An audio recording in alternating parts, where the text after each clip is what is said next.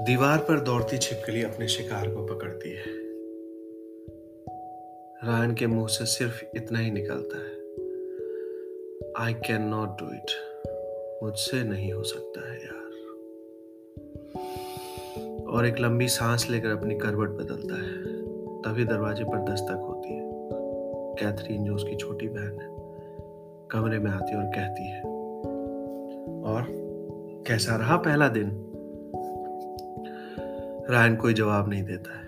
Catherine topic को बदलते हुए कहती है, भाई यू प्ले गिटार राइट क्या तुम मेरे लिए बजाओगे?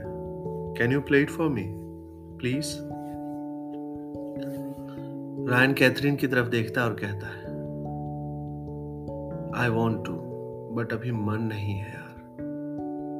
रायन उसकी तरफ़ देखता है और फिर से कहता है कैथ मैं तुम्हें नाराज़ नहीं करना चाहता हूँ।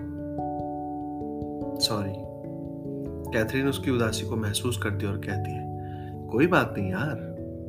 चल, अगली बार बजा देना। वैसे भी तुम भागे थोड़ी ना जा रहे हो। रायन ये सुनकर कहता है, भाग ही तो रहा हूँ सिस्टर कैथरीन फिर कहती है, मुंबई की लाइफ तुम्हें गोवा की याद आने ही नहीं देगी। It is so fast Ryan सिर्फ़ अपना सिर हिलाता है।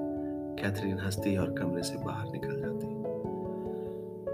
अगले दिन, उसके अगले दिन, उसके अगले दिन, ऐसे ना जाने अनगिनत दिन।